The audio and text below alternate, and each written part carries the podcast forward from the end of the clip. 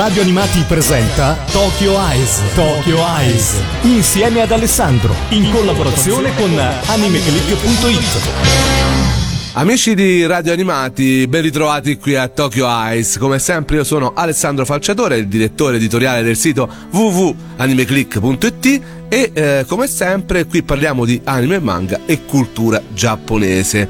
Eh, lo avete notato un po' se ci seguite nelle ultime puntate, noi abbiamo seguito un po' quello che è il trend, la notizia recente dell'arrivo in streaming su Netflix dei film dello studio Ghibli, l'apprezzato studio di animazione fondato da Hayao Miyazaki e Isao Takahata. È diventato col tempo uno dei fiori all'occhiello dell'industria animata giapponese. Ma se per più di una generazione di appassionati i film di Miyazaki sono ormai classici intramontabili, incontabili da vedere e rivedere, ci siamo resi conto che con recente annuncio, specialmente tra i più giovani, c'è ancora tanta e tanta gente che deve vedere questi film, ma anche fra gli appassionati stessi. Eh, e quindi ecco, eh, cogliamo l'occasione della distribuzione di questi film su un portale così importante per poterne parlare, per poter raccontare eh, film per film appunto questo che è eh, la cinematografia dello studio Ghibli. E d'altronde anche alcuni miei staffer stanno riscoprendo scoprendo o addirittura scoprendo questi film in questi giorni. Addirittura anche la staffer che ho chiamato oggi, perché il film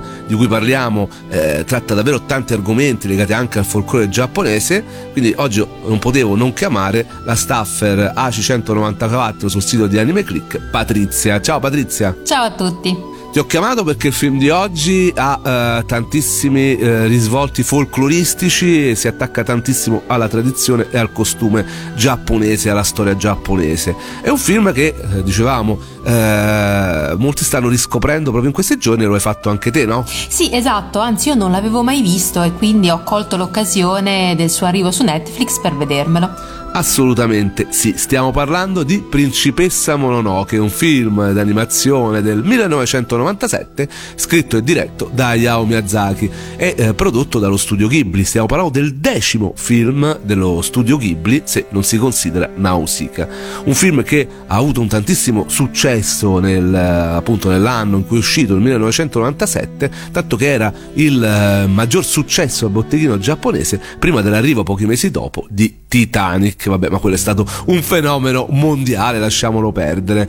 Però all'inizio non è stato tutto rose e fiori, Patrizia. No, infatti, la genesi di questo film è stata un po' travagliata. Eh, Miyazaki era anni che sognava di fare questo film, ma il progetto risultava obiettivamente un po' ambizioso. E mm, quindi alla fine però si convinse perché in realtà lui credeva, credeva che questo sarebbe stato il suo ultimo film, anche perché aveva dei grossi problemi eh, di dolori al braccio destro. Ah, questo lo diceva pure all'epoca, figuriamoci, lo diceva eh, già dal 1997. Esatto.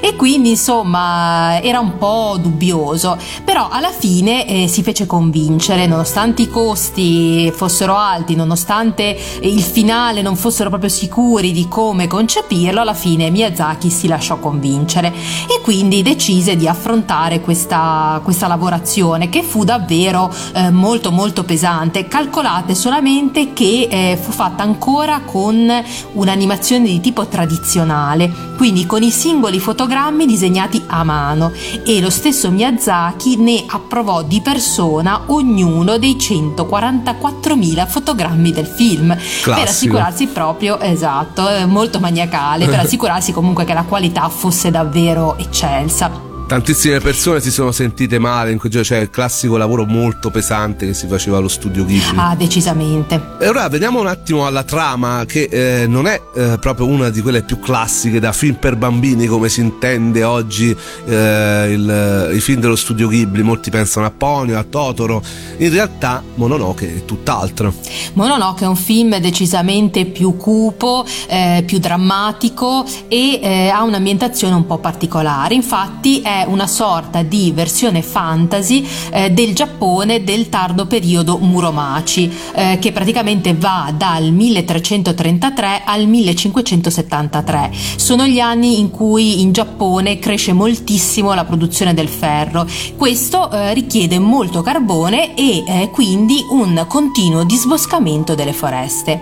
Ed è in questo periodo che è ambientata appunto la pellicola, che si incentra sulla lotta fra i guardiani sovrannaturali che proteggono una foresta e gli umani che appunto sfruttandone le risorse la stanno lentamente distruggendo. Quindi l'inevitabile scontro fra uomo e natura che si vede anche un po' poco in, in tantissime altre pellicole dello studio Ghibli e soprattutto di Miyazaki. Esatto, esatto, infatti. Infatti il, il film inizia proprio eh, con un gigantesco spirito cinghiale che, trasfigurato in un demone a causa del rancore che sta covando, attacca un villaggio di emisci. Chi sono questi emisci? Gli emisci eh, uno potrebbe pensare che siano un'invenzione del regista invece in realtà sono realmente esistiti. Erano un popolo del Giappone che viveva nel nord del, dell'arcipelago e eh, praticamente si potrebbero potrebbero paragonare ai pelle rossa americani, una sorta di indigeni appunto del Giappone e eh, pare che siano appunto i, i primissimi abitanti eh, del, del, Giappone e in qualche modo sono collegati agli Ainu che sono un popolo che vive tuttora nel Giappone, è una sorta di eh, appunto popolo a sé che vive nell'Hokkaido e si possono appunto paragonare, il paragone più calzante per capire è proprio quello degli indigeni, degli, dei pelle rossa americani ad esempio. E, e, quindi appunto questi amici hanno questo villaggio che viene attaccato da, da questo spirito cinghiale e eh, per salvare la gente del villaggio il giovane principe Ashtaka eh, si vede costretto ad uccidere questo demone ma nello scontro viene ferito ad un braccio e viene infettato dal rancore dello spirito cinghiale e questo, questa maledizione si manifesta come una piaga che gli eh, deturpa tutto il braccio. Anche se ignoro da qual luogo tu provenga, divinità furiosa, con ossequio, con ossequio ti parlo. Su queste terre eleveremo un tumulo e celebreremo la tua augusta anima. Dimentica il rancore, ti prego di placarti. Dannati luridi umani, avrete a conoscere la mia sofferenza e il mio odio. Il destino non può cambiarlo nessuno. Tuttavia possiamo scegliere se attenderlo soltanto o andargli incontro da noi. Guardate. È ciò che si era conficcato nel corpo di quella bestia. Frantumandogli le ossa, lacerandogli le viscere, gli ha recato atroce sofferenza. Se non per questo una bestia diventerebbe mai un dio maligno. Nelle province a ovest si sta verificando un qualche sinistro accadimento. Se ti recherai in quelle terre e discernerai ogni cosa con pupille non offuscate, allora potresti forse trovare una strada per spezzare quella maledizione. Nei resti di questo dio cinghiale viene trovata una palla di ferro ed è stato il dolore provocato da questo proiettile a trasformare il dio cinghiale in un demone. A questo punto viene consultata la sciamana del villaggio e che ha purtroppo una brutta notizia. Ashitaka apprende che il maleficio che l'ha colpito al braccio lo porterà alla morte. Perciò decide di lasciare per sempre la, la sua terra natale e si incammina verso ovest, che è il luogo di provenienza del demone e dove spera di riuscire a trovare una cura per questa maledizione. Poi come prosegue la storia?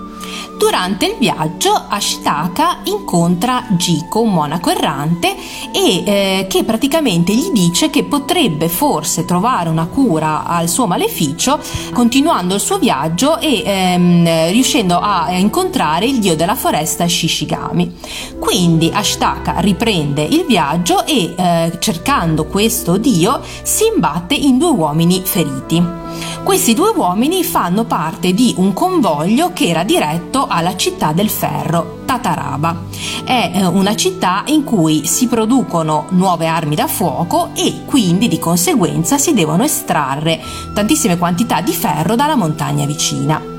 Mentre Ashitaka eh, raccoglie i due feriti, incontra lungo la riva del fiume San, detta Mononoke, definita dagli abitanti del posto la ragazza lupo, che in realtà è una trovatella umana cresciuta dalla dea lupa Moro, protettrice del bosco, e che ha un profondissimo rancore verso gli umani proprio per questo loro comportamento invasivo verso la foresta e che quindi attacca spesso le carovane eh, eh, proprio per cercare di fermare eh, questo disboscamento, questa rovina del, dell'ambiente. Una specie di Mowgli versione giapponese e femminile. Sì, sì, in effetti ricorda molto, è anche proprio vestita in maniera molto particolare, con un trucco molto particolare. Molto amata dalle cosplayer che vediamo sempre a Lucca o altre fiere, essere sempre molto pronte a eh, ricordarsi questo personaggio con tutti gli anni che ha sulle spalle. Quindi vediamo molte volte delle principesse Mononoke in cosplay. Beh, sì, si presta molto in effetti. Un Kodama. Anche qui ci sono i Kodama. Sta quieto. A muoversi le ferite ne risentiranno.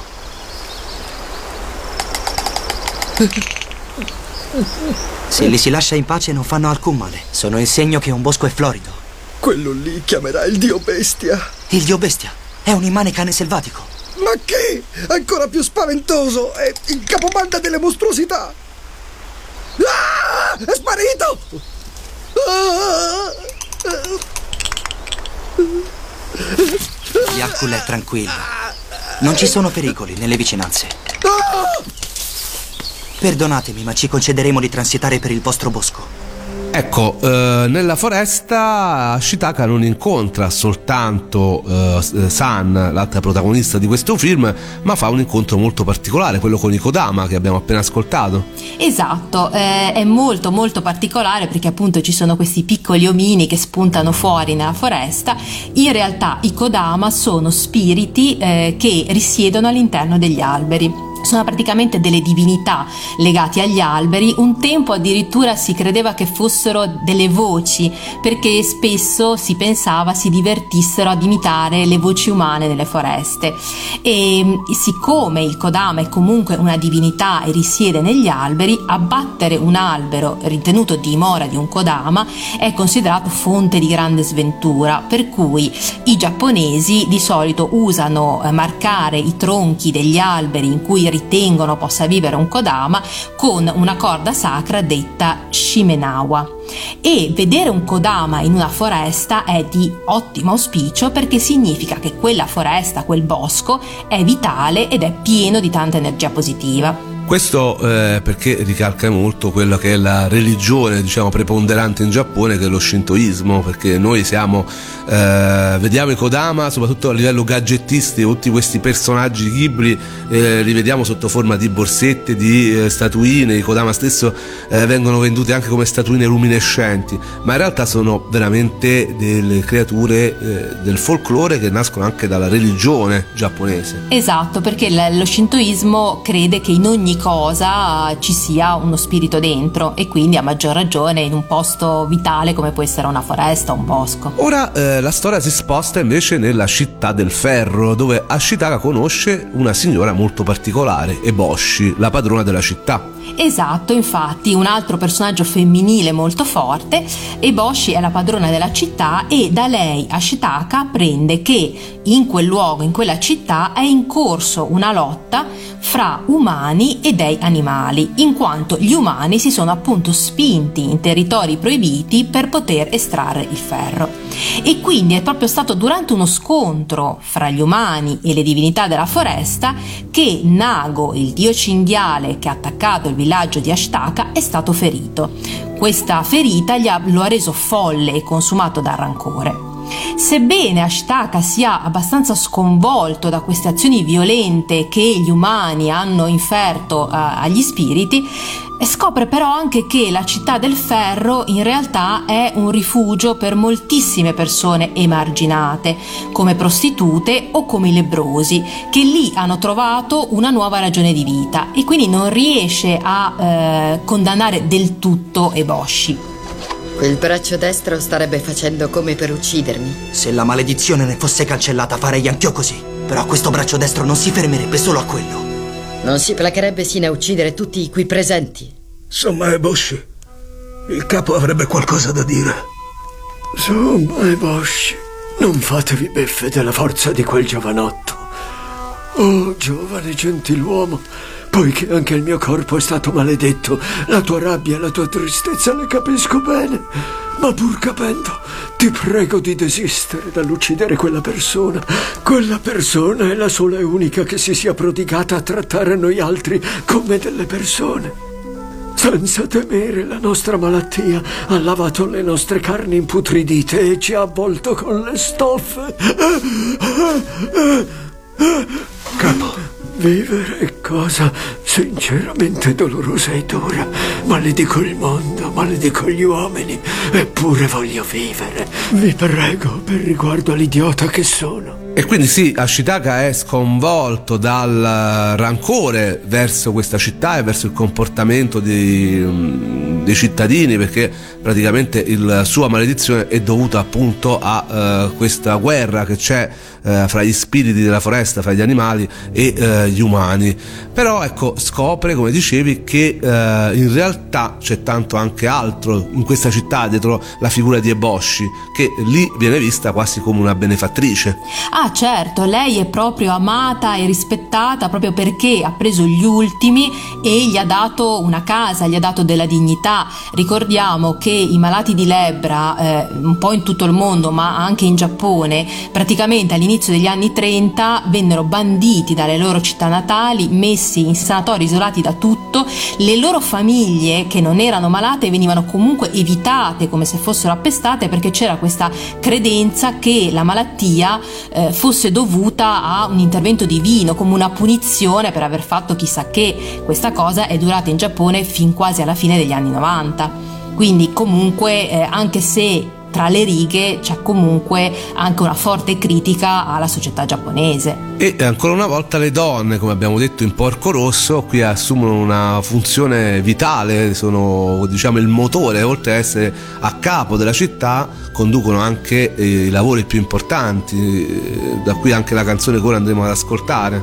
Esatto, sono proprio le donne che mantengono in vita la fornace, queste donne appunto ex prostitute riscattate che con la loro forza proprio forza fisica riescono a mantenere in vita la fornace.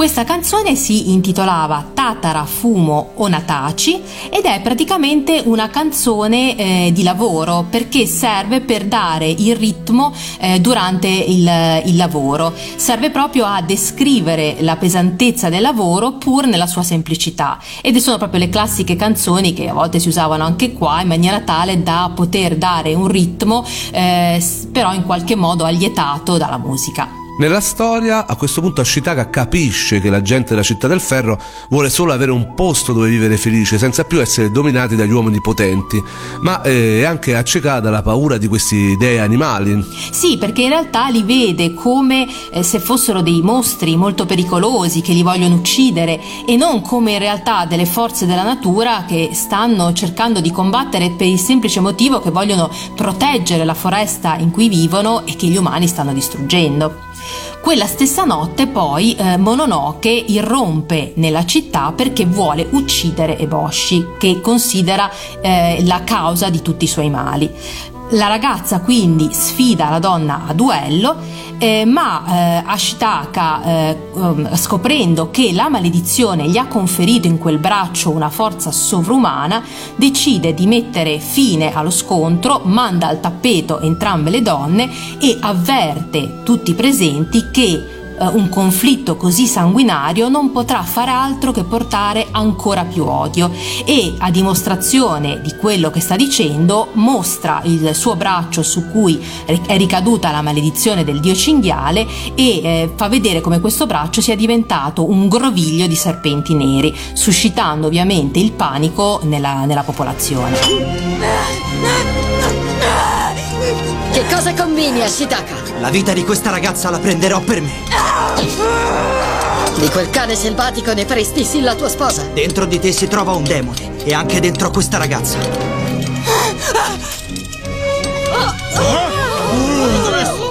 Guardate tutti! Queste sono le sembianze dell'odio e del rancore che infestano il mio corpo! È una maledizione che imputredisce le carni e richiama la morte! Non datevi al rancore più di così!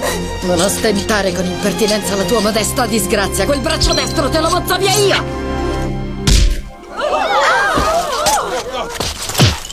Insomma, i busci!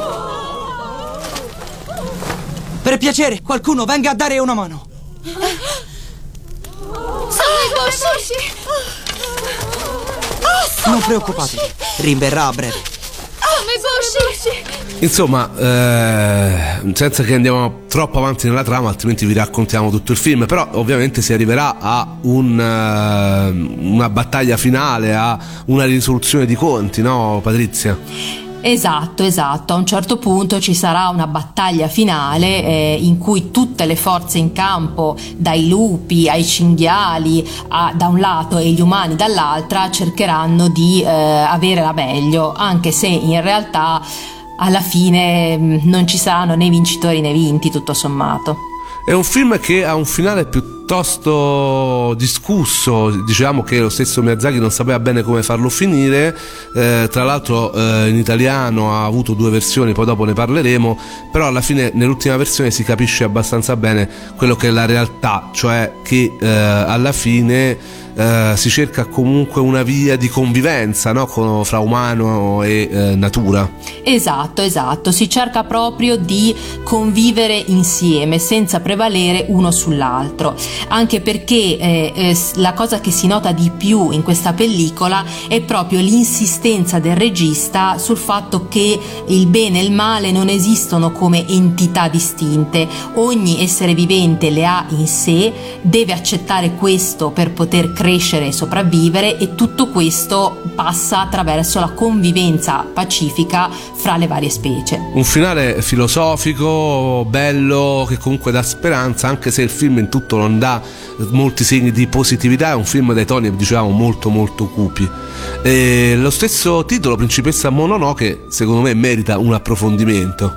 Sì, esatto. Eh, in realtà eh, il, la protagonista femminile non si chiama Mononoke, eh, si chiama San. Mononoke compare nel titolo, ma in realtà eh, potremmo dire che è una sorta di soprannome. Può essere tradotto con spirito vendicativo o spettro, quindi il titolo del film potrebbe essere tradotto come Principessa degli spiriti vendicativi o Principessa spettro. Però siccome non c'è un equivalente perfetto in italiano, si preferì lasciare Mononoke che aveva insomma più senso tutto sommato. E eh, le origini della parola mononoke risalgono molto indietro, eh, addirittura al periodo Heian. Eh, si pensava che questa parola si riferisse a una strana malattia mentale patita dalle donne. Alcuni anni più tardi, nel Genji Monogatari, che è uno dei primissimi romanzi giapponesi, ma addirittura si dice che sia il primo romanzo al mondo, viene spiegato che i Mononoke sono spiriti dei morti risorti che abitano e controllano i corpi di alcune donne. Quindi insomma c'è molto intorno a, alla figura. Sì, ci sarebbe tantissimo da dire, anzi mi scuso, ma veramente ecco, eh, noi stiamo cercando di dare una visione eh, molto molto semplificata strada di questo film che meriterebbe tantissimi approfondimenti, però ecco, mm, sinceramente noi vogliamo solo invogliarvi a vedere e poi magari a cercarli, eh, noi vi abbiamo dato qualche spunto, ecco voi cercate tutto il resto su internet o comprate ovviamente dei libri perché la principessa Mononoke ha veramente fatto scrivere e parlare molto di sé. D'altronde ha avuto eh, anche una storia cinematografica in Italia abbastanza interessante. Il film d'animazione appunto è uscito nelle sale italiane il 19 maggio del 2000 su distribuzione Buena Vista con il titolo di Princess Mononoke. In seguito poi il film, eh, la Buona Vista perse i diritti e eh, nel 2010 il film è stato presentato in versione sottotitolata con un nuovo adattamento eh, a cura di Gualtiero Cannarsi all'interno del Festival Internazionale del Film di Roma del 2010 diciamo. E, eh, e qui eh, il titolo dato in italiano era addirittura proprio Principessa Spettro quello che dicevamo prima.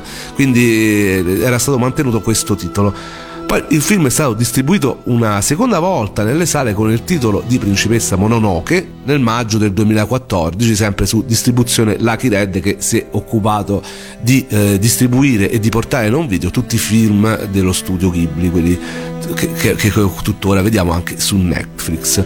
Quindi eh, abbiamo avuto due doppiaggi, l'ultimo in particolare ha visto come eh, voce del principe Ashitaka Lorenzo De Angelis e eh, a dare la voce invece a San, alla principessa San, la principessa Mononoke e eh, Joy Saltarelli. Poi c'è stata anche eh, Eboshi, eh, voce di Alessandra Cassioli e c'è stato persino Pino Insegno che ha dato la voce al Bonzo Gico. Insomma, eh, nomi importanti, un film che ha fatto sempre molto molto parlare di sé, anche grazie alle musiche che abbiamo ascoltato del mitico Joe Isaishi. Esatto, infatti, la colonna sonora è stata composta appunto da Joe Isaishi, che è il collaboratore ormai storico di Miyazaki e che appunto si è occupato di tutta la parte, diciamo, eh, musicale, quindi strumentale, ecco, e ma anche di scrivere i testi degli unici due brani cantati, appunto Tatara Fumo Onatari Taci e Mononoke Hime e la musica è stata registrata dalla Tokyo City Philharmonic Orchestra. In Giappone Princess Mononoke fu campione di incassi del 1997 con 11,3 miliardi di yen tipo 111 milioni di dollari, una cifra record per l'epoca. Al termine del ciclo di programmazione cinematografica, nel marzo del 1998, il film aveva superato i 150 milioni, permettendo allo studio Ghibli di recuperare le spese di produzione con la sola distribuzione cinematografica, risultato precedentemente raggiunto solo con Kiki, come avevamo visto. Infatti. Quindi i dubbi di Miyazaki furono ampiamente messi da parte e, e lo studio Ghibli eh, da quel momento beneficiò anche di una certa pecunia che sicuramente male non faceva.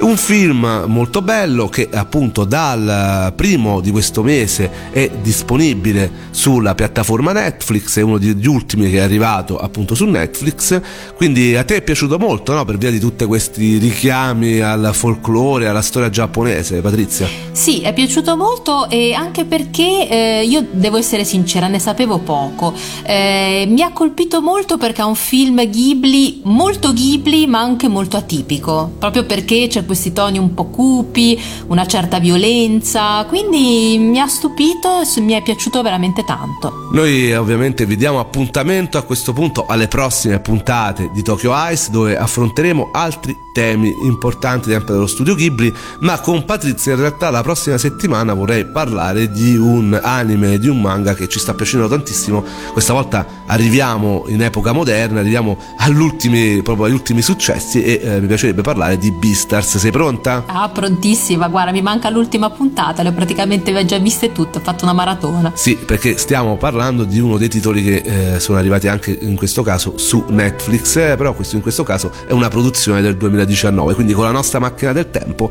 arriviamo praticamente ad oggi.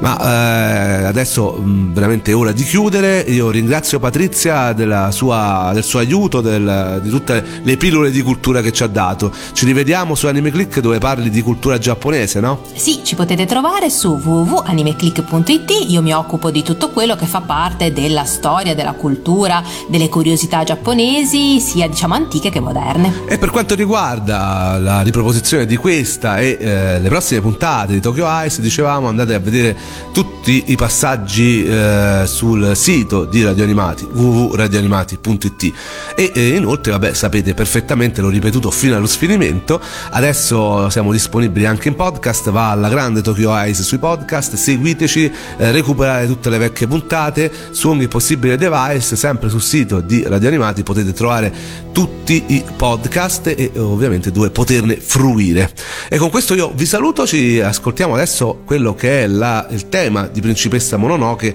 e eh, mi ricordi il cantante Patrizia che ovviamente già mi sono scordato? Yoshizaku Mera.